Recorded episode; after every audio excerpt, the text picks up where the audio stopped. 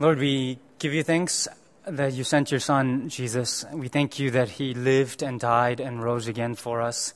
We thank you that your word is now powerful, that as he speaks, as you speak, uh, you can shape us and you can change us and transform us. And Lord, we pray that you will send your spirit among us, help us to see who you are truly, um, help us to be transformed uh, by the vision of who you are. Uh, speak to us this morning. In Jesus' name we pray. Amen. Well, for those of you who don't know this about me, I, am sorry if you've heard this um, many times from me, but this is a, a bit of a sur- surprising fact about myself. I find um, that it's surprising for me as well, but I used to wrestle in high school.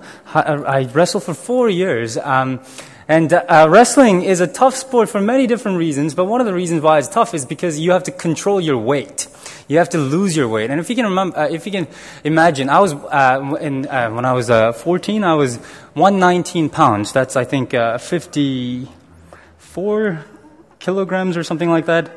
Um, and, uh, 119. I naturally weighed about 125, and so I needed to weigh, uh, lose a bit of weight um, before each meet. Um, and uh, modern people don't really know what it's like to be thirsty, but if you wrestle, you probably know what it's like to be thirsty. Your, your tongue sticks to your mouth and your mouth gets all dry and foamy and you go around and longing to drink something. And I remember just because I was so thirsty, I would go to the, uh, the uh, uh, water fountain and just wet my mouth a little bit and spit it out just to get a little bit of that relief. And I didn't talk very much because, you know, as you talk, the moisture comes out of your mouth, and I wanted to preserve as, mu- as much moisture as possible. So, um, it's, it's difficult to speak as um, when, when one is thirsty, but Jesus, um, Jesus must have been thirsty on the cross. But he says three things. Three things in the Gospel of John, and we're going to focus on those three things. The first he sa- thing that he says? Well, one of the things that he says on the cross is that he is thirsty. In verse 28, he must have been in shock. Think about that. Um, having lost lots of water and blood in the scourging, and then the nailing, he, they made him carry his own cross from um, the place of his judgment all the way to Golgotha. And he had been hanging under, under the midday sun for hours with no relief. But John isn't, John doesn't cite the physical reasons why he was thirsty. He's, that's not the reason he gives uh, for this. In verse 28, he writes, later, knowing that, knowing that everything had been, had now been finished, so that the scripture would be fulfilled, Jesus said, I am thirsty. It's so that the scripture might be fulfilled. He said he was thirsty. Which scripture is he talking about? Is he talking about? It could be Psalm 22. 14 through 15. I think it's coming out. I am poured out like water, and all my bones are out of joint. My strength is dried up like a potsherd, and my tongue sticks to the roof of my, my mouth. You lay me in the dust of death. Of course, John quotes uh, from Psalm 22 later, uh, before, in verse 24, uh, about the division of his clothing. And Psalm 22 is significant for another reason, because Psalm 22 starts out with that famous line, My God, my God, why have you forsaken me? which other Gospels quote. So Psalm 22 was certainly on Jesus' mind, and it might be that he's speaking. He identifies so well with Psalm 22 that he's speaking from Psalm 22. But I think there's deeper meaning than that. In fact, Gospel of John takes a simple message like that and then goes in deeper and deeper. And I think that is true here as well. So think now about who Jesus is. Who Jesus is. Why and why it must have been so significant that he says he is thirsty. Back in chapter 7, at the Feast of Tabernacle, remember Jesus stood in the temple ground and he says, if anyone is thirsty, let him come to me and drink. Whoever believes in me, as scripture has said, streams of living water will flow from within him. John chapter 7, 37 to um, 38. And think about that. That wasn't, that's an astounding claim to say that he is the stream of living water. And Remember, he's standing in the middle of the temple ground, temple ground, and he says he is living water that flows out, and whoever drinks from him will never thirst. That in fact, those people will become streams of living waters themselves. And those who know the Old Testament would have, uh, something would have rang um, in their mind. Jesus is alluding to a prophecy from Ezekiel. Ezekiel chapter 47, where Ezekiel saw a vision of water coming out of the temple towards the east. East is important because it symbolizes the, the part of the world that's cursed. The world that is cursed as Adam and Eve were banished to the east side of Eden. So the river flows from uh, temple to what has been cursed, and it goes into the Jordan River all the way down to uh, the Dead Sea. And Dead Sea in uh, Ezekiel 47, he says, when the, this water meets Dead Sea, the Dead Sea will spring to life again. It will become a fresh water again. And it, uh, Ezekiel then talks about how the the, the uh, uh, fish and living things will, will will teem with life in that dead it, it, the Dead Sea will teem with life and, and how uh, the, um, the trees will grow around this river and, and the leaves of, of these trees will, will heal the nations.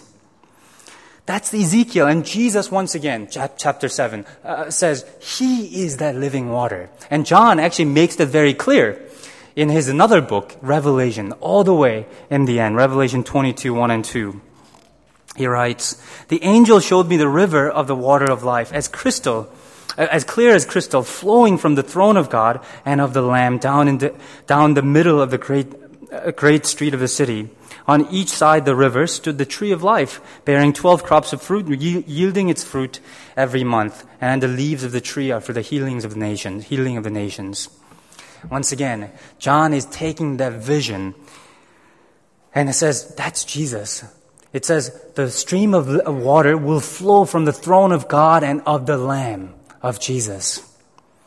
And that will bring end to the curse. That will bring life. That will bring healing to the nations.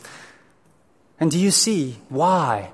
Then it's so significant. John uh, records that Jesus is thirsty. This is remarkable because the life giving being, life giving stream of water is now thirsty. Jesus, from whom all thirsty people are supposed to drink, is now thirsty.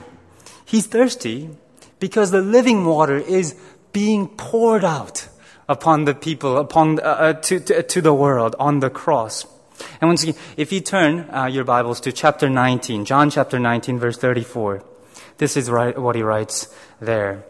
Remember this scene when they want to make sure that Jesus is, uh, is dead. The soldier um, pierces Jesus on the side. And in John chapter 19, uh, verse 34, it's, uh, John, John writes, Instead, one of the soldiers pierced Jesus' side with a spear, bringing a sudden flow of blood and water. You see, that's the place where the living water, the life giving water, starts flowing out. Jesus is the source of that river. And as he is pierced, the water flows out to give life to the people around. The river of life flows from Jesus. The river of life flows from Christ to all the cursed things so that they might have life, so the nations would receive their healing. And that's what that means. So the scripture is fulfilled. Jesus becomes thirsty. He becomes poured out so that we might have life. And there's one more person who was thirsty in Gospel of John, and it's in John chapter 4, the Samaritan woman. She had five different husbands and was living with her boyfriend when she met with Jesus. She was thirsty. She was longing and striving for things that she couldn't satisfy. She was addicted maybe to love. She was going one relationship after another relationship so that uh, she would she would satisfy that longing and striving. And to her, Jesus said, Everyone who drinks this water, this water, will, will be thirsty again, but whoever drinks the water I give him will never thirst. Indeed, the water I give him will become in him the spring of water welling up to eternal life. She didn't know what, but what Jesus was saying was that it's him that she was looking for. She was looking for God. She was looking to be in relationship with God. And that only he could restore, he could quench that thirst. And she was trying to quench, quench that thirst through many things. Through relationship, as we do with money or status or sex children, alcohol, even our self-righteousness. They all find their true satisfaction, only satisfaction in Jesus Christ, in the restored relationship with God. But you see, in order for us to have that relationship with God, in order for us to have that life, Jesus was poured out. He became thirsty. And when he's poured out, when he's all poured out, when his work is done, he bows his head and he says, It is finished. The work that he has done, uh, the work that he has, uh, he has come to do is finished. He doesn't say that he's finished. He says, It is finished. Um, Jesus was, once again, a man on a mission. We know that because God the Father and Jesus had been in control over every element of his life, but every element of this narrative, of this passion narrative as well. Everything was under God's control. It's not that Jesus is a victim. Jesus goes to the cross willingly and according to uh, his Father's will. For example, think about the exchange in verses 19 through 22. The gospel, other gospels record the title, Jesus, the king of the Jews, but John is the only one that records this conversation between Pilate and the Jews. Um, the, the, the, Jews say, don't, don't write the king of the Jews. Uh, write, he said that he was the king of the Jews. And Pilate says, no, um, it is uh, uh, as it is written. And the message is clear. Pilate is like Caiaphas. Caiaphas, who unwittingly prophesied, remember, that one man should die for the entire nation. Pilate also doesn't know why he's doing this. He doesn't really know what's happening, but he unwittingly proclaims Jesus as the king of the Jews. He crowns Jesus as king, not in just one language, but in multiple languages, so all people may know that he is the king. God is in control, John is saying here. But also, think about why John might record all those, in all those words, words in verses 20 through 23 and 24 to record the fulfillment of the prophecy in Psalm 20 to 18. They divided up the garment, garments among them and cast lots for my clothing. Remember, once again, all other gospels record, I think, what's more significant saying of, gospel, uh, of Psalm 22, My God, my God, why have you forsaken me? When the second person of the Trinity feels the separation from God the Father. But that's not what John records. John records this one. This one, they divided up the garments and they cast lot for the undergarment. Why is it that John records this one? I think it's because John wants to say that it's not just the big things, even the trivial things, even the thing that's just happening. People dividing up clothes, people being greedy and trying to grab something from Jesus, even that had been prophesied a thousand years ago. That even that had been part of God's mission. God had a plan for this whole thing, and none of it is an accident. It is happening under God's control. And as we saw, Jesus says, I am thirsty to fulfill that prophecy. But when also the mission is finished, he gives up his spirit in verse 30. Did you notice that he gives up his spirit? He's not killed. He doesn't just die. He gives up his spirit exactly as what he said in John chapter 10. No one takes my life. No one takes it from me, but I lay it down on my own accord. No one takes Jesus' life unless he gives it. And when the mission is finished, he gives his spirit. He gives his spirit. So when he says it is finished, it's not a cry of defeat as the song that we were about to sing in the power of the cross. It's a cry of victory. Jesus gives up his spirit as because the mission is accomplished according to his plan. And lest we forget what this mission was, let's just once again think about what this mission actually was. What the crucifixion was like. Ancient literature tells us that crucifixion was death reserved for the worst of people, lowest classes, slaves and foreigners. He carried his own, he was scourged and he carried his own cross, um, and uh, uh with his arms stretched out up upon the beams, and those nails were driven through his wrists, so he would be held um, as he was hoisted up. And the nailing, it's important to remember that the nailing isn't supposed to kill the criminal, and uh, because that would have been too easy. They were left on the cross to suffer They were, there, they were to die by hemorrhaging, internal bleeding that happens, or uh, um, asphyxia, as, as, as people can't uh, lift themselves up to breathe, by suffocation, dehydration, organ failure, and shock. They were then left to die on the cross as a warning against other possible criminals. And Josephus, the first century historian, who watched many crucifixions dur- during Titus's conquest of Jerusalem in year 70, referred to this uh, crucifixion as the most wretched of deaths. So it is finished. What is finished? Many things, but I want to focus on one thing that's actually alluded here in this text.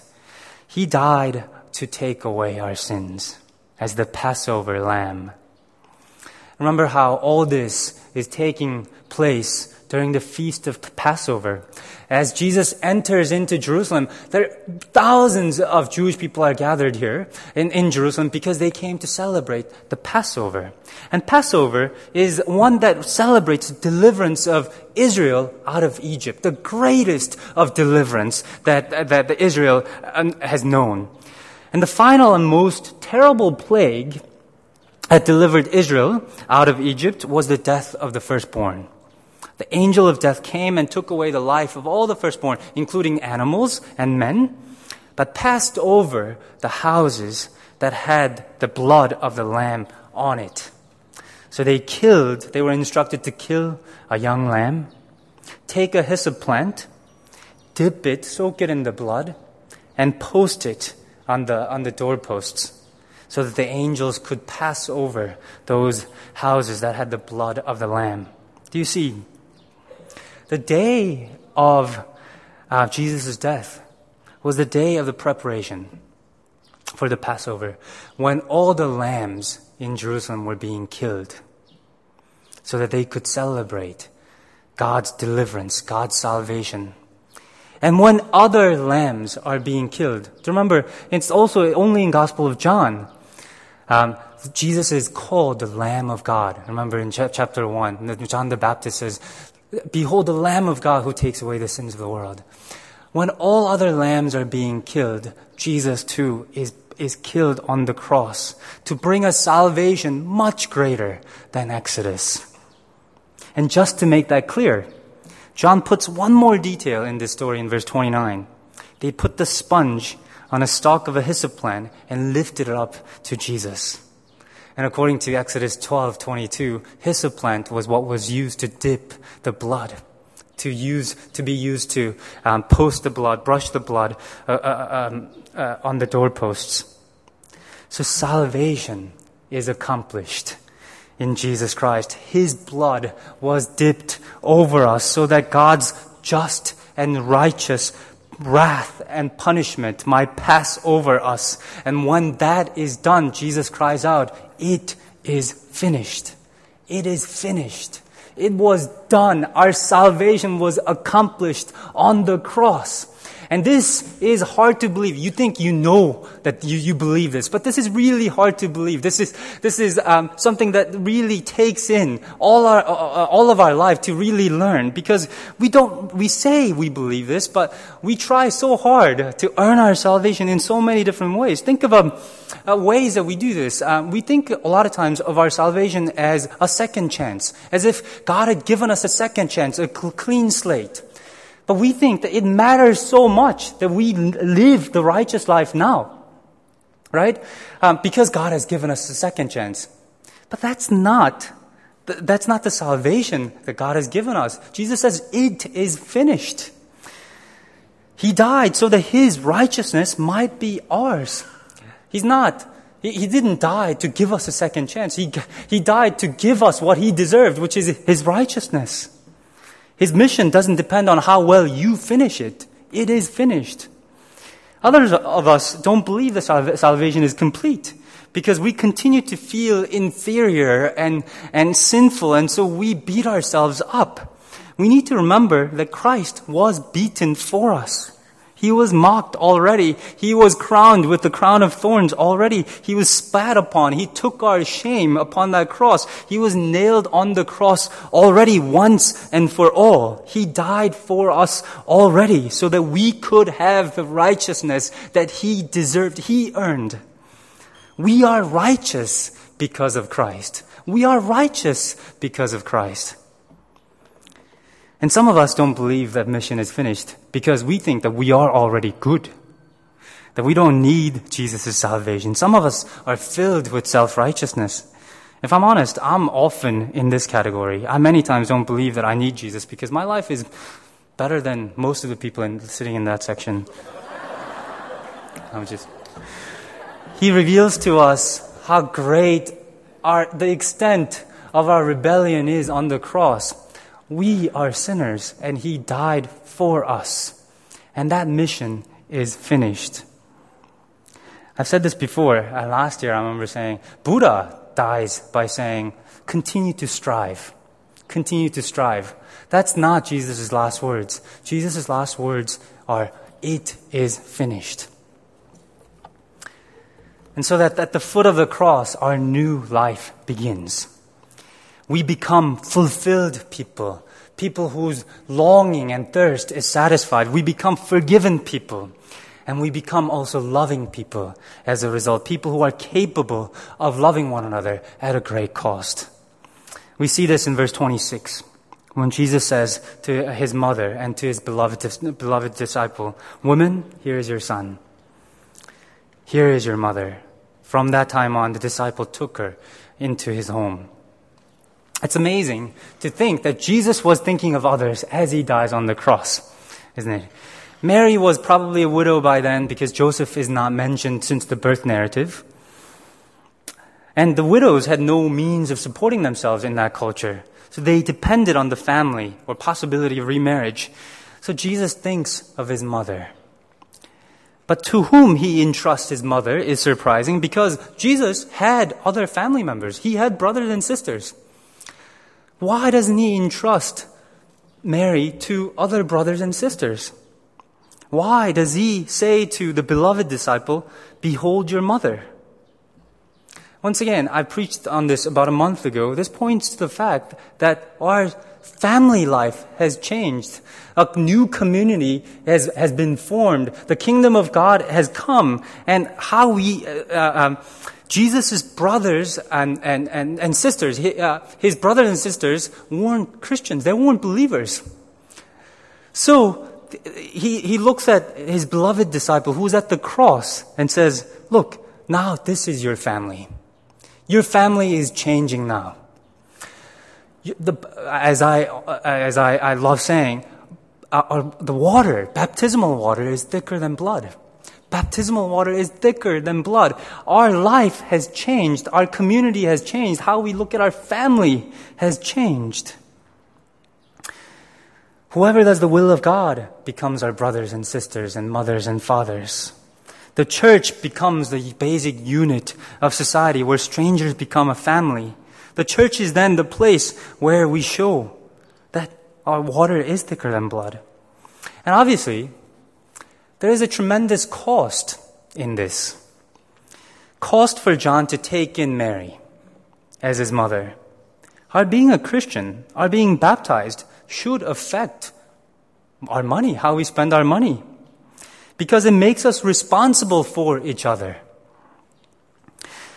You know, if you've taken guests in, hospitality is expensive. Hospitality, having guests in your family, in your home for an extended period of time isn't expensive. Having a family member is much more expensive. Isn't that why people limit their children to two or three or something? Because they don't. They, they, having, this is, we become, this is family now. And there is a cost in sharing life with one another.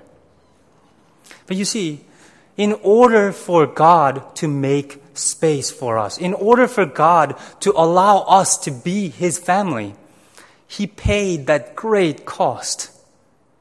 Jesus dies on the cross to make space for us, to make us, and, and hospitality, entertaining strangers, becoming family has a tremendous cost. But we become a family who are capable of burdening this cost because of what Jesus has done, because we receive that love. We receive the story of Jesus Christ into our life. After Easter, um, we will actually go through a sermon series on First John, which is really all about living as Christian community. So we'll flesh this out more um, after Easter. But uh, uh, suffice to, to say that our, at the cross, our life is changed. Not just life as an individual, life as a person who strives for longing, who um, strives for forgiveness, but life as a community together. Kingdom of God has been breaking in since then. And people of God have been springing up all over the world to let the world know that King has arrived. And we need to show that in the way that we love one another. I am thirsty. Christ has been poured out so that we may have life. It is finished. The work is done completely, and that victory cry gives us the assurance of salvation. Behold your mother, behold your son. Let us then become a community that models this new way of living. Let us become a people who are capable of loving one another as Christ has loved us.